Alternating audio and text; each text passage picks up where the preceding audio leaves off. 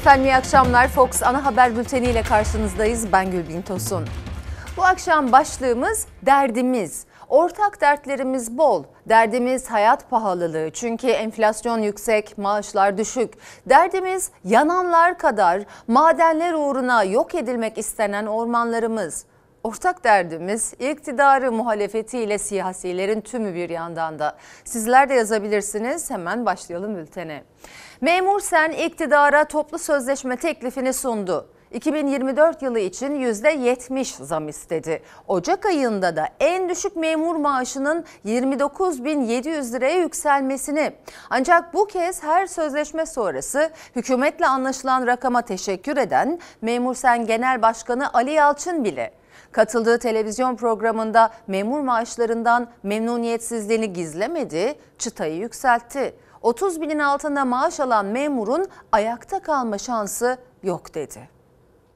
Şimdi bugün memurun 30 binin altında alan bir adamın normalde ayakta kalma şansı çok yok. En düşük maaşın 30 binin üzerinde olması gerekiyor. Kiraların bu kadar arttığı bir yerde nasıl memur ayakta kalacaklar, nasıl hayatta kalacak? Arda arda gelen zamlar, döviz kurundaki artış vergi yükü, geçinebilmek, barınabilmek için en düşük memur maaşı 30 bin liraya çıkarılmalı dedi Memur Sen Genel Başkanı Ali Yalçın. Birleşik Kamu İş'in 4 kişilik bir aile için Temmuz ayında belirlediği yoksulluk sınırı ise 33.984 lira. Ama en düşük memur maaşı henüz vaat edildiği gibi 22 bin lira bile olmadı. Sayın Cumhurbaşkanımızın en düşük memur maaşı 22 bin TL olacak sözü var. Bu vaat yerine gelmedi dedik. En düşük memur maaşı 22 bin lirayı bulacak. Bize herkes bordrosunu atmaya başladı. En son strateji başkanlığının yayınladığı tablo. Burada en düşük maaş 20.350 lira. İktidar ve memur arasındaki zam pazarlığı 1 Ağustos'ta başlayacak. Toplu sözleşme teklifinde memur sen 2024 yılı için %70, 2025 yılı için %40, 2 yıllık toplamda da %110 zam istedi. İlk kez 3'er aylık aralıklarla zam verilmesini teklif etti. Yalçın resmi enflasyon rakamlarını da artık baz almadıklarını vurguladı. Merkez Bankası'nın enflasyon hedefi kaç? Sadece 2010'da bir burada tutmuş.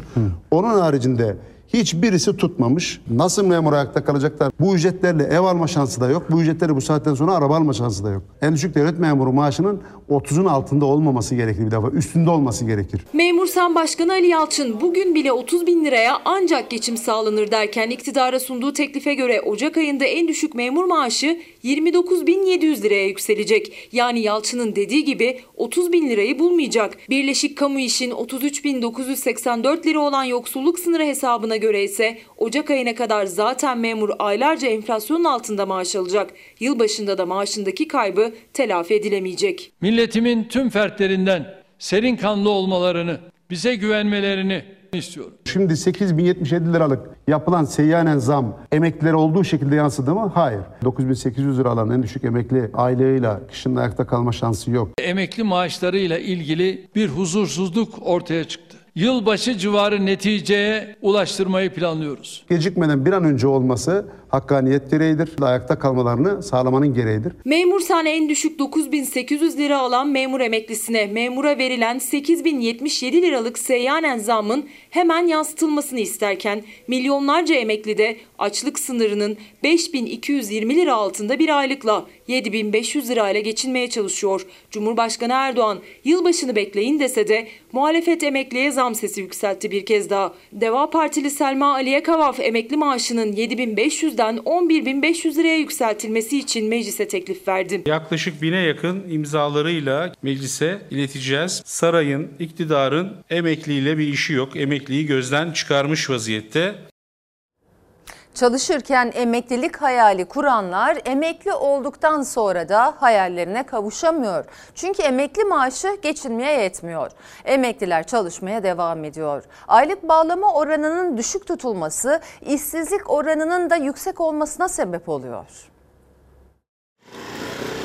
Bugün 11 bin lira, 11 bin 500 lira, 12 bin lira, 15 bin liraya kadar maaş alanlar emekli olduklarında 7 bin 500 ile 8 bin, 9 bin arasında bir emekli maaşına e, kalıyorlar. Büyük şehirlerdeki kira miktarını e, neredeyse karşılamaz seviyeye gelmiş oluyor. Kuryelik yapıyorum, emekliyim. Emekli olduğunuz halde niye çalışmaya ihtiyaç duydunuz bu sıcakta, sokakta? İşte git bir ekmek 7,5 lira olmuş. 7,5 emekli maaşım var. 3 tane çocuk okuyor benden. Yıllarca çalıştı, çabaladı, emekli oldu ama hala en sıcak günün en sıcak saatinde bile çalışıyor, kuryelik yapıyor Tekin Tavşan. Çünkü milyonlarca emekli gibi o da 7500 liralık en düşük emekli maaşıyla ailesini geçindiremiyor. Aylık bağlama oranının düşürülmesi nedeniyle çalışırken kazandığının çok daha azına mahkum kalıyor emekliler. Mecburen çalışmaya devam ediyorlar. Hayaliniz bu muydu emeklilik hayaliniz? Hayalim bu değildi ama yapacak bir şey yok. Neydi hayaliniz? Vallahi eşimle beraber yazlık bir yere gidip yerleşip orada oturup yani ömrümün sonuna kadar ama şimdi bırak evimden çıkamıyorum. Zaten geçinmekte güçlük çeken asgari ücretli emekli olunca çok daha büyük bir kayba uğruyor ve yaşam koşulları giderek zorlaşıyor. Ama sadece asgari ücretliler değil, bugün kendini orta sınıf olarak kabul eden asgari ücretin çok üstünde maaş alanlar için de emekli olduktan sonra zor günler başlıyor. Bu nedenle emekliler çalışmaktan başka çare bulamıyor. 50 bin liranın üzerinde şu an itibariyle bir gelir elde ediyorlar ve tabii ki hayat standartlarını da ona göre kuruyorlar.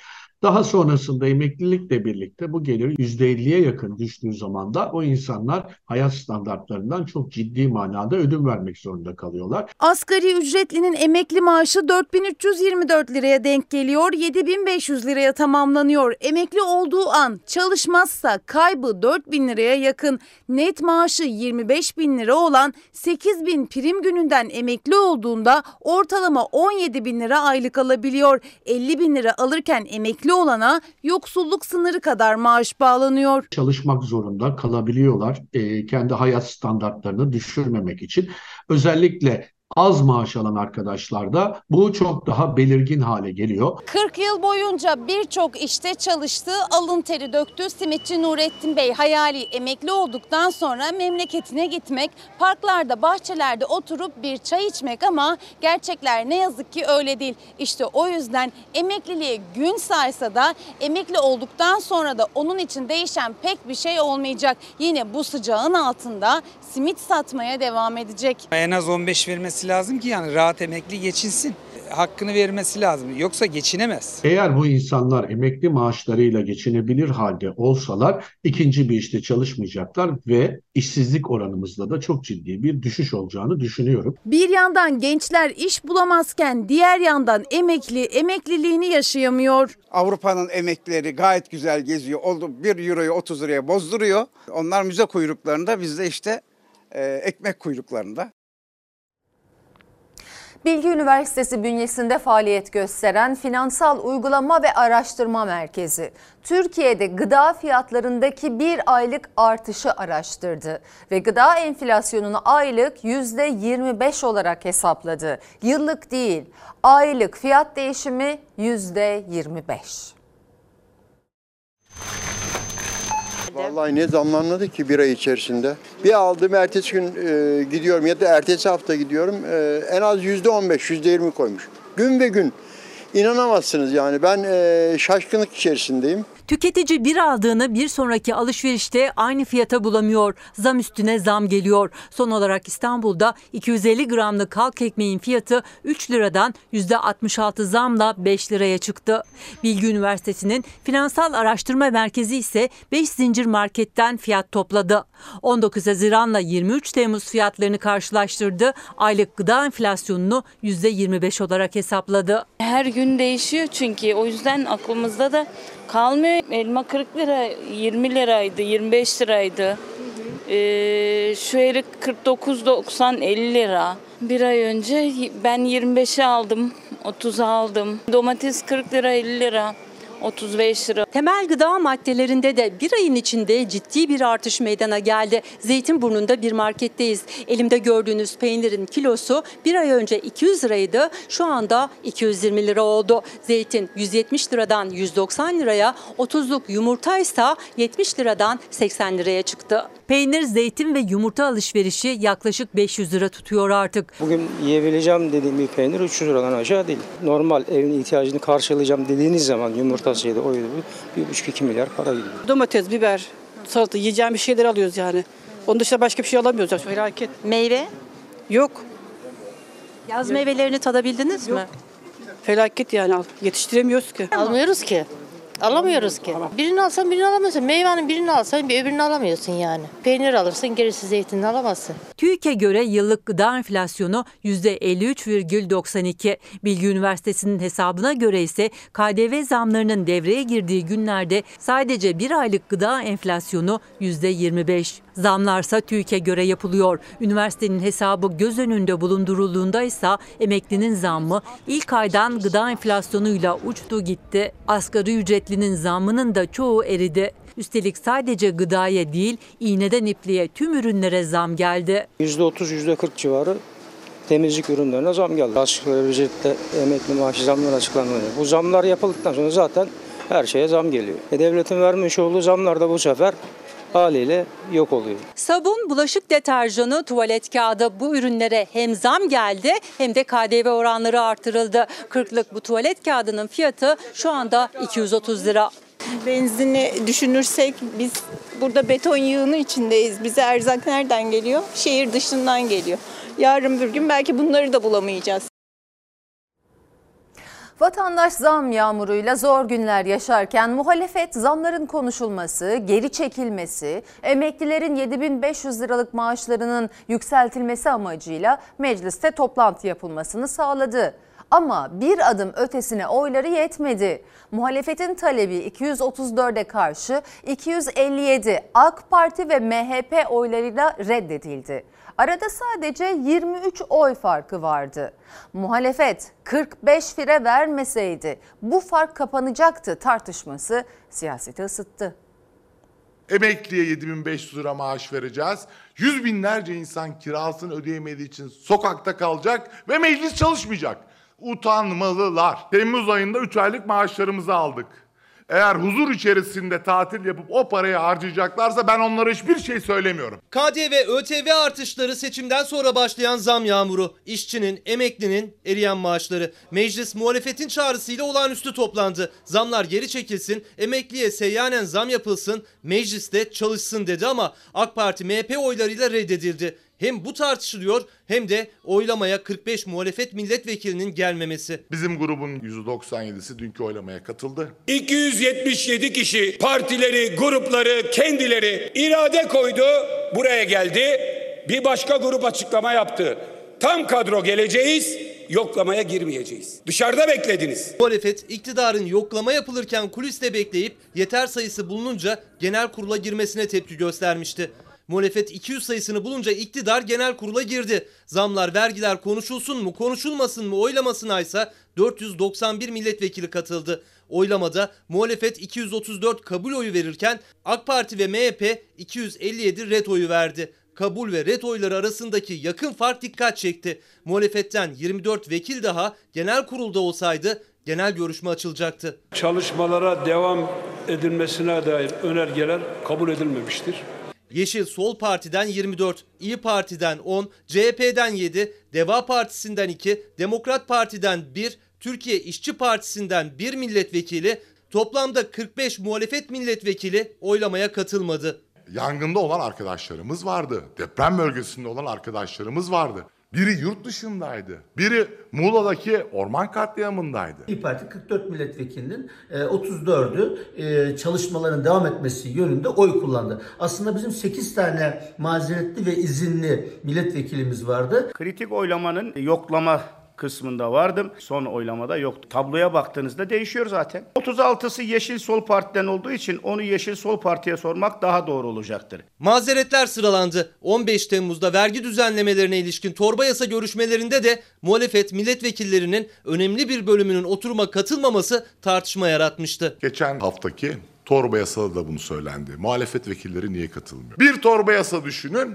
MTV zammını da koyuyor. Memur zammını da koyuyor. Seyyanen 8 bin lira memurun alacağı da parayı koyuyor. Ne yapacak o milletvekili? Sen tek başına getirmiyorsun ki İmer affını ya da MTV zammını. Sapla samanı koyuyorsun. Haydi bakalım oy verin. Genel görüşme açılmasına gerek bulunmadığını değerlendiriyor. Neye geldiniz? Genel görüşme açılmasın demeye geldiniz. Tatile devam etmeye, oy kullanmaya geldiniz. Milletvekili bir robot değildir. Tatil de çok insani bir haktır. AK Parti ve MHP'den de 57 milletvekili yoktu. Yeniden Refah Partisi ise muhalefet cephesinde yer aldı. Fatih Erbakan başta olmak üzere oylamaya katılan 3 yeniden Refah Partili vekil muhalefet gibi kabul oyu kullandı ama Cumhur İttifakı'nın sandalye çoğunluğu muhalefetin de eksikliğiyle zamlar vergiler için genel görüşme açılamadı. Muhalefetten 23 vekil daha olsaydı Evet olsaydı belki ihtimal bile can sıkıyor. Mahir Başarır torba yasaları dikkat çekmiş ama her vekilin o yasadaki hangi maddeye evet dediğini, hangisine hayır dediğini meclise gidip bu millete anlatma yükümlülüğü yok mu? En azından etik olarak diye sormak lazım.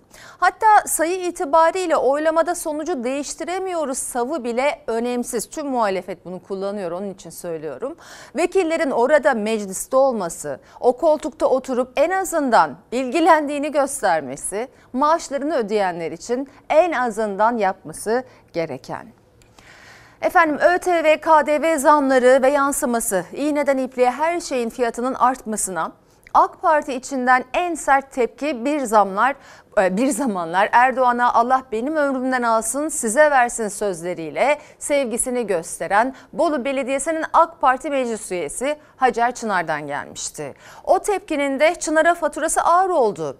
AK Parti İl Başkanlığı Hacer Çınar'ın meclis üyeliğinden istifasını istedi. O da kabul etti. Ev kiralarımız 10 bin liranın üzerine çıktı. Vergi oranları arttı. Akaryakıta dev zam geldi. Sabrımız bitti. Sabrımız bitti diyerek zamlara, vergi artışlarına sert tepki göstermişti. Bolu Belediyesi'nin AK Partili meclis üyesi Hacer Çınar. AK Parti bu tepkisini affetmedi. Bolu İl Başkanlığı Hacer Çınar'ın Bolu Belediye Meclis üyeliğinden affını istedi. Yani istifasını. Evimize götüreceğimiz ekmek küçüldü eridi, bitti. Rabbim lütfen benim ömrümü ona ver. Ömrüm size annenizin ak sütü gibi helal olsun Cumhurbaşkanım. Bolu Belediye Meclis üyeliğinden istifası istenen Hacer Çınar'ın 2016 yılında Dünya Kadınlar Günü programında kurduğu cümleler. Bolu İzzet Baysal Üniversitesi Hastanesi'nde temizlik görevlisi olan Çınar, 2019 yerel seçimlerinde AK Parti'den Bolu Belediye Meclis üyesi seçildi. Bolu Belediye Başkanı Tanju Özcan'a su şişesi fırlatmasıyla da gündeme gelmişti. Depremzedelere zaten yardım etmek sizin şeyinizi yok. Kabul edenler. Kasada para yok, ek bütçe istedik dediniz, bekledik. Sabrımız bitti. Öfkemiz büyüdü. Allah benim ömrümden alsın size versin diyerek Cumhurbaşkanı Erdoğan'ı ağlatan, Hak İş'e bağlı Öz Sağlık İş Sendikası Bolu Şube Başkanlığı da yapan AK Partili Hacer Çınar'ın hayat pahalılığına, zamlara öfkesi partisiyle arasını açtı. AK Parti Bolu İl Başkanlığı Hacer Çınar'ın Bolu Meclis üyeliğinden ayrılmasını istedi. Çınar da kabul ederek AK Parti Bolu Meclis üyeliğinden ayrıldı. CHP'de gerilimli geçen toplantıların ardından şimdi ne olacak sorusu sorulurken Kemal Kılıçdaroğlu Ankara'da milletvekillerine partiyi kamuoyu önünde tartışmayın çıkışı yaptı. Aynı saatlerde İstanbul'da konuşan Ekrem İmamoğlu'nun sözleri de tartışmalara cevap gibiydi.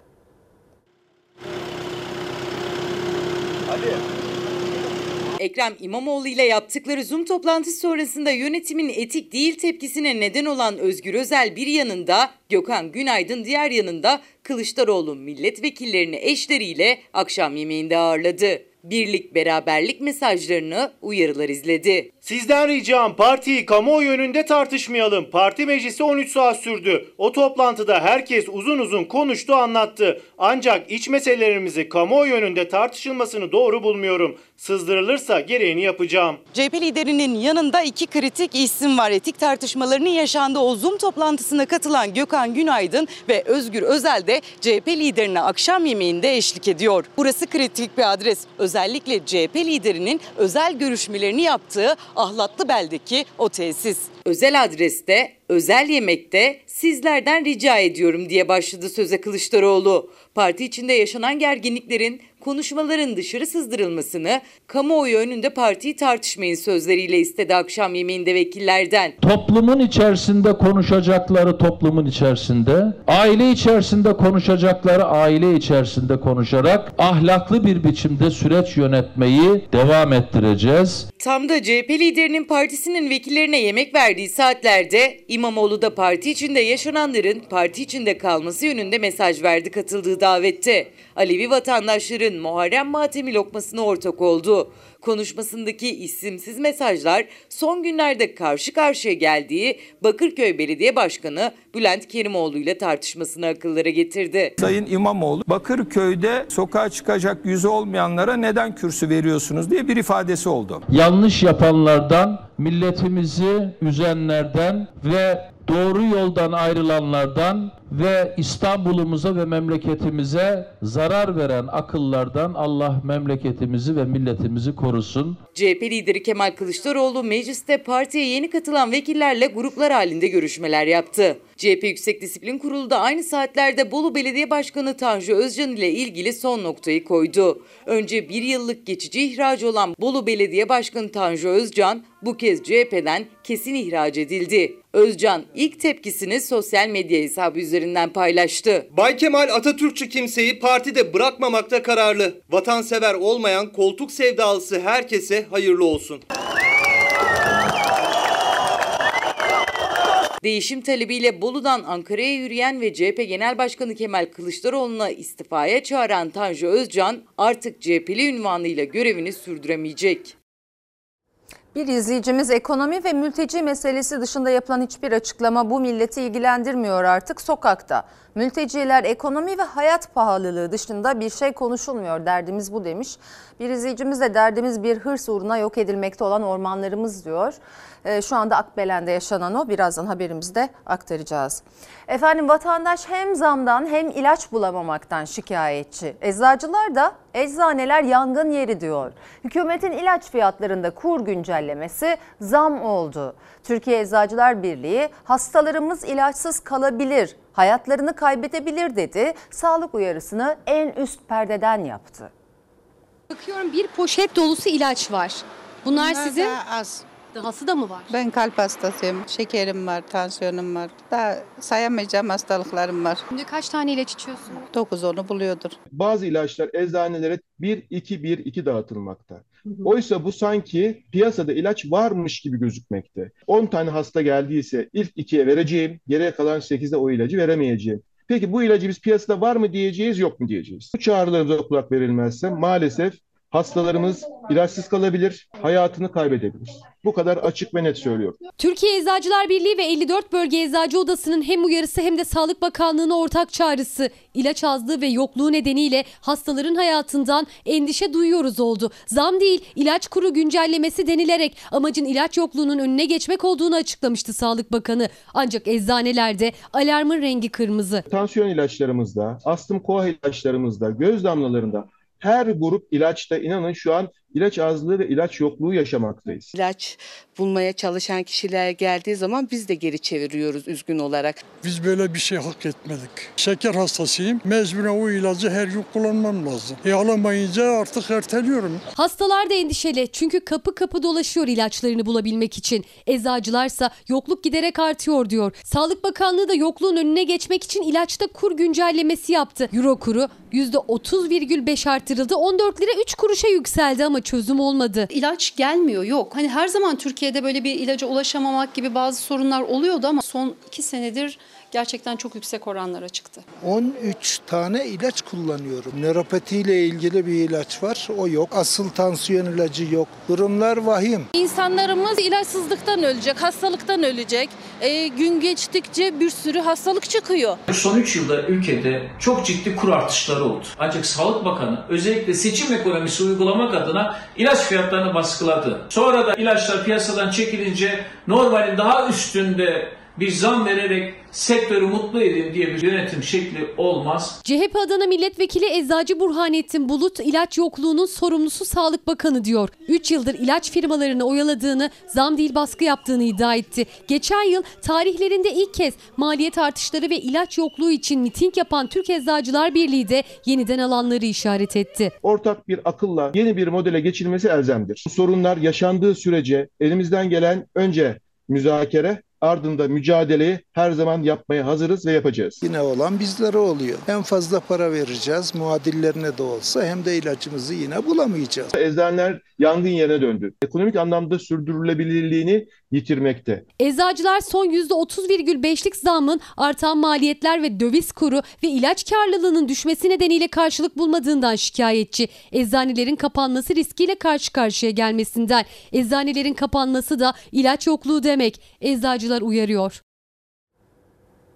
Akbelen Ormanı'nda maden sahasının genişletilmesi için ağaç kesimi 3. günde de devam etti. Köylüler ağaçlara sarıldı korumak için ama fayda etmedi. Ağaç katliamı daha da hızlandı. Bunları korumak için, bunları, ormanları korumak için. Yasa dışı kesimi durdurun. Yasa dışı kesim. Bırakın. Bırakın. uygun bir yerde. Şu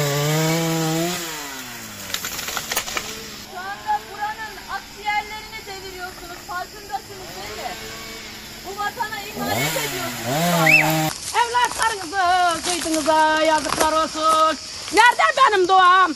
Nerede benim çamlarım? Allah'ım yandık, yandık, kül olduk ha. Ne milletvekilinin tepkisine aldırış ettiler ne de ağıtları duydular. Testere sesleri kulakları ve vicdanları adeta sağır etti. Akbelen ormanlarında çam ağaçlarının kesimi itirazlara, yürütmeyi durdurma taleplerine rağmen daha da hızlandı. Bodrum Belediye Başkanı Ahmet Aras'a da geçit verilmedi. Ne sebeple olursa olsun seyahat özgürlüğü kısıtlanamaz. Valilikten gelen bir emirle arkadaşlarımız bizleri durdurdular. Tekrar tekrar defalarca kimi kontrol yapıyorlar. Siz bir belediye başkanı olarak aynı zamanda bir kamu görevlisisiniz de Kamu görevlisi veya vekil de fark etmiyor ki artık. Hukuk nerede kalmış ki? Hukuksuzluk zaten her yeri almış yürümüş.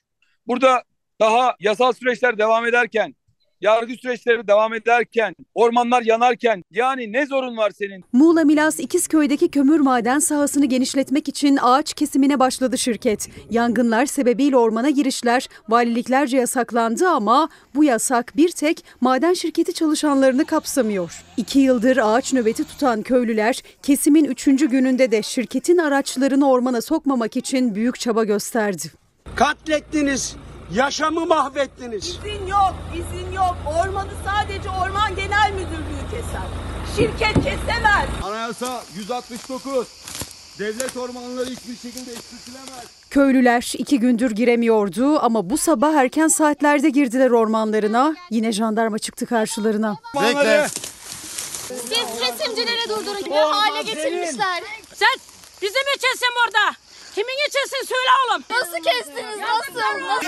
Ormanını terk etmenizi istiyorum. Bakın burada iki tane termik santralin toplam üretimi Türkiye'nin enerji ihtiyacının yüzde biri kadar. Suyumuz gidiyor suyumuz su yok. Bodrum şu anda kırılıyor. Zaten mahkeme süreci devam ediyordu ama İkizköy halkı yürütmeyi durdurma kararı için mahkemeye başvurdu. Karar henüz çıkmadı. Şirket de kesim hızını arttırdı. O hızı ve devrilen ağaçları CHP'nin doğa ve insan haklarından sorumlu Genel Başkan Yardımcısı Semra Dinçer kaydetti. Kesilen ağaçları gören köylüler gözyaşı döktü. Yıllardır gözü gibi bakıp büyüttükleri ağaçlara sarıldılar. Çıkmak istemediler. Ağaca sarılı eller zorla çözüldü. Ülkesini, toprağını, insanını, canlısını seven herkesin yüreğini yakan görüntülere sahne oluyor Akbelen ormanları. Sarılırken adeta ağaçlardan sökülen insanların, köylülerin görüntüsü iç sızlatıyor. En acısı da sayın seyirciler kömür madeni için mahkeme kamu yararı görürken uzmanların tam tersini söylemesi. Yeniköy santralinin üretimi Türkiye'nin ihtiyacının yüzde biri bile değil. Ama ormanlara, iklime, tüm canlıların yaşamına bir tehdit. Akbelen'de üstelik dava süreci devam ediyor ve Akbelen destek bekliyor demek istiyorum bir kez daha bu akşam. Türkiye bugün rekor sıcaklıklarla kavruldu. İstanbul'da bile hava sıcaklığı 43 derecenin üstünü gördü. Sahillerde deniz suyu da serinletmeye yetmedi. Asfaltta yerde yumurta pişecek mi? Bakacağız. Tek çözüm su abi bak. Görmedim böyle sıcak görmedim. Uzmanlar uyarıyordu bugün çok sıcak diye. Neden çıktınız? Hastaneye geldim ilaç aldım. Hastane işim olmasa çıkmazdım. Serinleyebildiniz mi? Denize girdik deniz sıcak. Hamam gibi. Daha önce çok soğuktu yani. Türkiye en sıcak günü yaşadı. İstanbul'da bazı ilçelerde 40 dereceyi aştı sıcaklık. Şile 43,4 dereceyle rekor kırdı. Ege'de sıcaklıklar 45 derece civarında seyrederken Şırnak Cizre'de termometreler 50 dereceyi gösterdi. Adana'da kaldırıma kırılan yumurta anında pişmeye başladı. Uzmanlar dışarı çıkmayın diye uyarmıştı. Sokaklar tenhalaştı ama çıkmak zorunda olanlar dışarıdaydı. Yoruldum yoruldum. Herkesin işi var. Kimse zevkinden çıkmaz. Ekmek peşinde olmayan gider ormanda ağacın dibinde oturur. E, Vallahi ben çok kötüyüm yani. Baksana bu havada yani 38-39 diyorlar. E, mecburuz tabii. Mecburuz. Sıcak, daha da sıcak olacak derken en sıcak gün geldi çattı sonunda. Uzmanlar uyardı. Saat 1 ile 4 arasında dışarı çıkmayın dedi ama saatler şu anda 1.30. Çalışmak zorunda olanlar, sağlık sebebiyle dışarı çıkmak zorunda kalanlar, bir de serin olduğu için alışveriş merkezlerini tercih edenler dışarıdaydı. Çıkmışsınız dışarı. E, ne yapalım alışveriş işimiz vardı. Mecbur muydu bugün? Bugün olmak zorunda mıydı? Olmak zorundaydı çünkü misafir var yarın gidecekler onun için. Şapkanızı takmışsınız çok şık ve çıkmışsınız. Güneş Neden? gözlüğümü de taktım. Ben Almanya'da geldim. Almanya'nın sıcağı çok basınçlı. alışkınsınız. Bunaltıcı. Buranınki arada esiyor. Ben sağlık nedeniyle ilaç e, yazdırmak için çıkmıştım. Gölgelerden yürüyorum. Gölgeden yürüyüp şapka ve şemsiye kullanarak arada alışveriş merkezlerine girerek güneşten korunmaya çalıştılar. İstanbul'da sıcaklıkla birlikte fazla nem olmayışı biraz olsun nefes aldırsa da şehrin en kalabalık noktaları boş kaldı. Serinlemek için sahilleri tercih edenler de vardı. Bu havada burada serinlemek mümkün mü? Vallahi denizden çıkmadıktan sonra güzel. Deniz nasıl? Deniz sıcak diyorlar. Aşırı sıcak. Tuhaf bir şekilde sıcak yani. Bilmiyorum. Geçen haftaya göre daha çok fark etti. İstanbulluların serinlemek için tercih ettiği Sarayburnu'nda bile rüzgar kendini hissettirmiyor. Sahilin 50 yıllık müdavimi bile böyle sıcak görmedi. 50 55 senedir bu sahildeyim. Onun için ben alışığım yani. Sıcağa falan alışayım. Onu Bu kadar sıcak görmüş müydün? Görmedim bu kadar sıcak. Rekor sıcaklıklar buharlaşmayı da arttırdı. İstanbul'da barajlarda doluluk oranı %38,52'ye geriledi. Sıcaklıkların perşembe günü yaklaşık 10 derece düşeceği tahmin ediliyor. Marmara ve Batı Karadeniz'de yağış bekleniyor. Türkiye yılın en sıcak gününde orman yangınları ile mücadele etti. Kemer'deki yangın ikinci gününde. İzmir ve Kütahya'da da mücadele sürüyor. İstanbul Beykoz, Beykoz Ormanı'ndan da alevler yükseldi.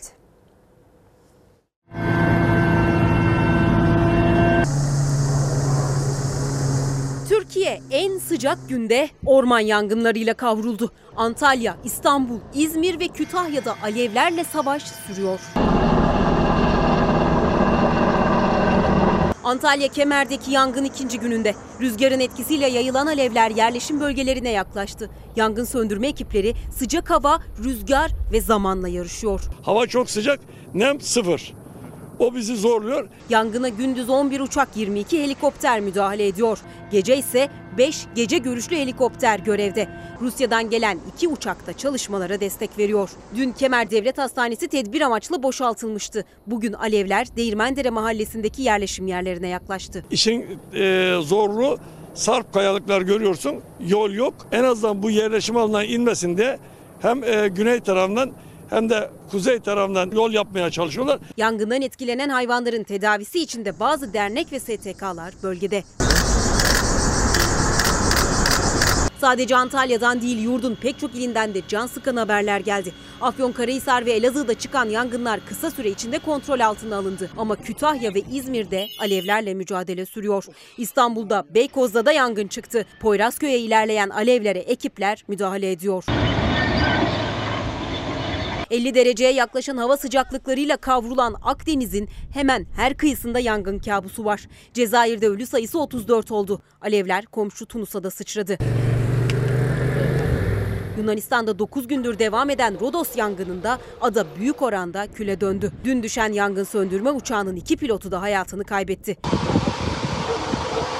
İtalya ise iklim krizinin simgesi gibi adeta. Ülke iki felaketle aynı anda mücadele ediyor. Güneyde devam eden yangınlarda ölü sayısı dörde yükseldi. Onlarca ev küle döndü. Kuzeydeki şiddetli fırtınadaysa iki kişi hayatını kaybetti.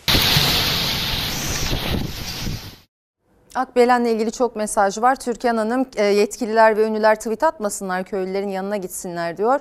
Bir izleyicimiz de seçim öncesi vaat edilen birinci derecedeki memurların 3600 ek gösterge teklifinin mecliste yasalaşmasını bekliyoruz derdimiz bu demiş aktarmış olalım. Kavurucu sıcaklarda herkes tatilde olmak ister ama tatil beldelerinde eski yıllardan eser yok. Tatil pahalandı, bütçelerse kısıtlı. Bodrum'da oteller, restoranlar önceki yıllara göre boş. Fox Haber istihbarat şefi Nazlı Yara Basmaz ve kameraman Çağlar Güner yerinde turizmin nabzını tuttu. Ne nasıl geçiyor Bodrum'da turizm sezonu? Burada evi olanlar için e, aynı. Fakat e, oteller yeteri kadar dolu değil bu sene. Oteller, restoranlar eski günlerini arıyor Bodrum'da. Tatil maliyeti iki katına çıktı. Ege ve Akdeniz kıyılarındaki oteller önceki yılın doluluk oranlarına ulaşamadı.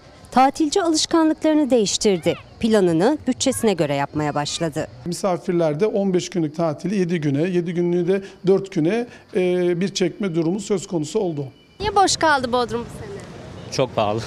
Yani geçen seneki fiyatlarımızda örnek vereyim 2000 TL iken 4000 TL gibi bir fiyat artışı söz konusu oldu. İki katına Evet iki katına çıktı denilebilir. Bodrum'da denize kıyısı olan otellerde tek kişi tek gece 2000 liradan başlıyor konaklama.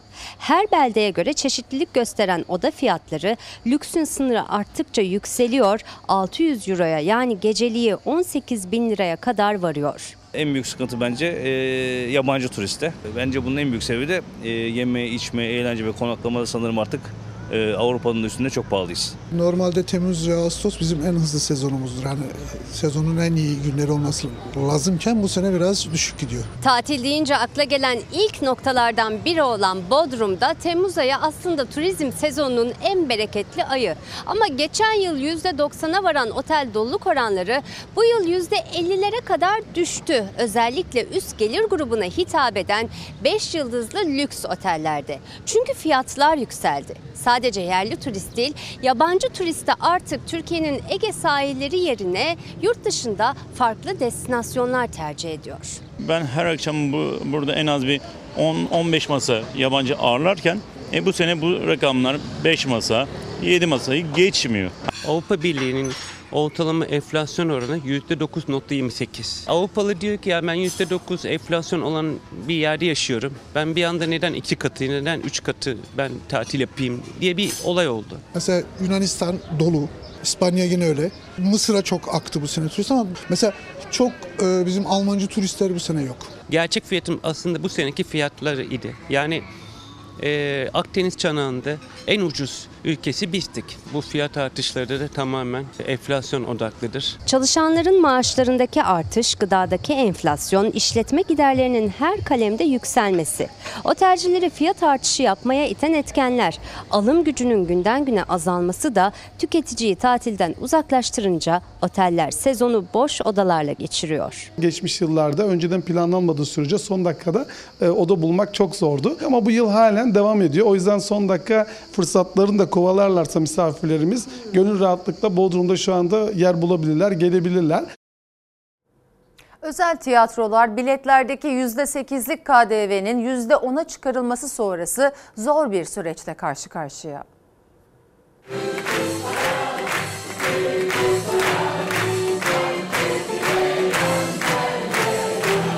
Son e, gelişmelerle %1'e ineceğine %10'a çıktı. Kurumlar vergisine de biz de tabiiz. %20'den 25'e çıktı. Zaten kırılgan olan bir alandan bahsediyoruz. Zaten kriz döneminde çok yüksek e, zarar görmüş bir alandan bahsediyoruz. Önce pandemi, peşinden gelen deprem ve son olarak vergi oranlarındaki artışla özel tiyatroların üstündeki yük iyice ağırlaştı. Bilet fiyatlarındaki KDV'nin %8'den %10'a çıkarılmasıyla ayakta duramayacak hale geldi. Birçok özel tiyatro kapanma riskiyle karşı karşıya. Şimdi de ekonomik krizle karşı karşıyayız. Anayasanın 64. maddesi e, sanatın ve sanatçının korunması e, üzerine bir maddeyle hani önümüze geliyor. Özel tiyatrolarda ağır vergi yükü altında biletlerde uygulanan katma değer vergisinde indirim talep etmişlerdi. Kültür Bakanlığı ile görüşülmüştü. İndirim beklerken vergi artışı geldi. Mesela KDV'den verginin %8'den %1'e indirilmesini istemiştik. Zaten e, tamamıyla bilete dayalı olan bir e, alanda çalışıyoruz. Bu da ne demektir? şehir, devlet ve belediye tiyatrolarının dışında kalan bütün bağımsız özel tiyatrolardan bahsediyoruz. Haftada bir veya iki oyun oynuyorsunuz.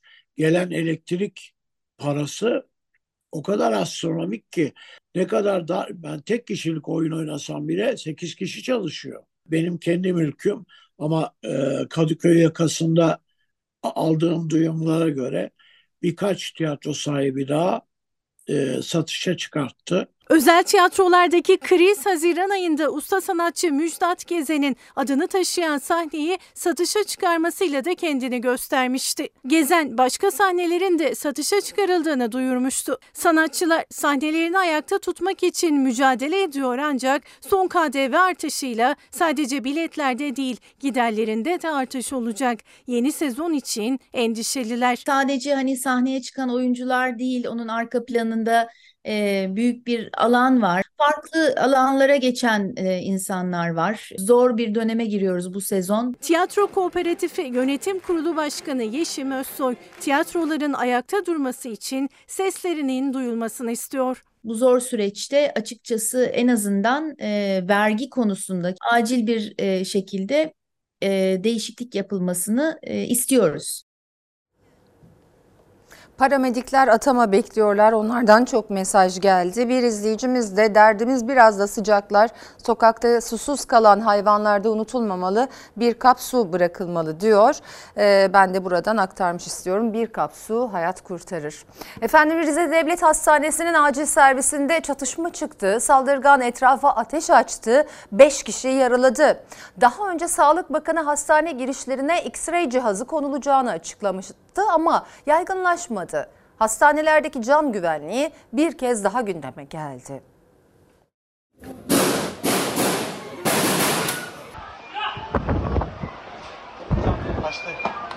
Alo! Alo!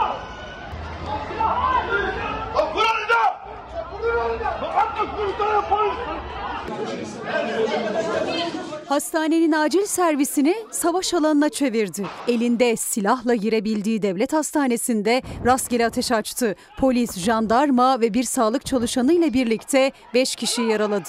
Sağlıkta şiddet tırmanırken hastanelere silah ve bıçakla girişi engelleyecek güvenlik sistemi bu hastanede de yoktu. Verilen sözler yine unutuldu. Bugüne kadar iktidarın e, sağlıkta yaşanan bu şiddet olaylarına karşı verdiği sözlerin hiçbirini yerine getirmediğini düşünüyoruz.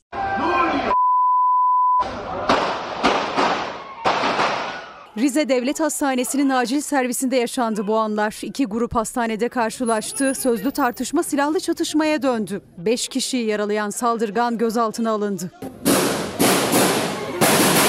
Bir uzman çavuşumuz ve bir polis memurumuz ayaklarından yaralandılar.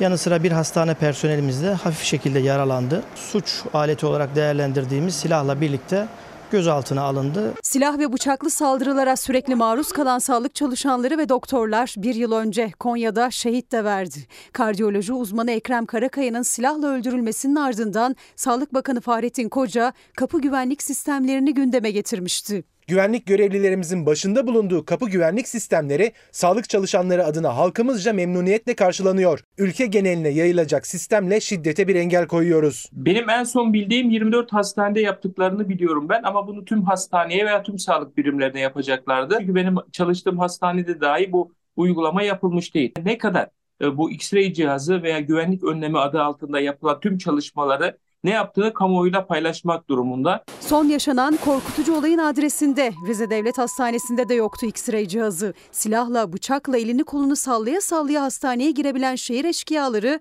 tehdit olmaya devam ediyor. Hatta öyle ki sağlık çalışanlarının şiddete karşı yardım talepleri de yıl yıl katlandı. Sağlık Bakanlığı verilerine de yansıyınca bu tırmanış 2022 verisi açıklanmadı. Yeni ve etkin bir yasaya ihtiyacımız var. Şiddet eğer bu şekilde artmaya devam ederse ne yazık ki vatandaşlarımız bir süre sonra e, hekimlerden, sağlık emekçilerinden sağlık hizmeti alamayacak duruma gelecek.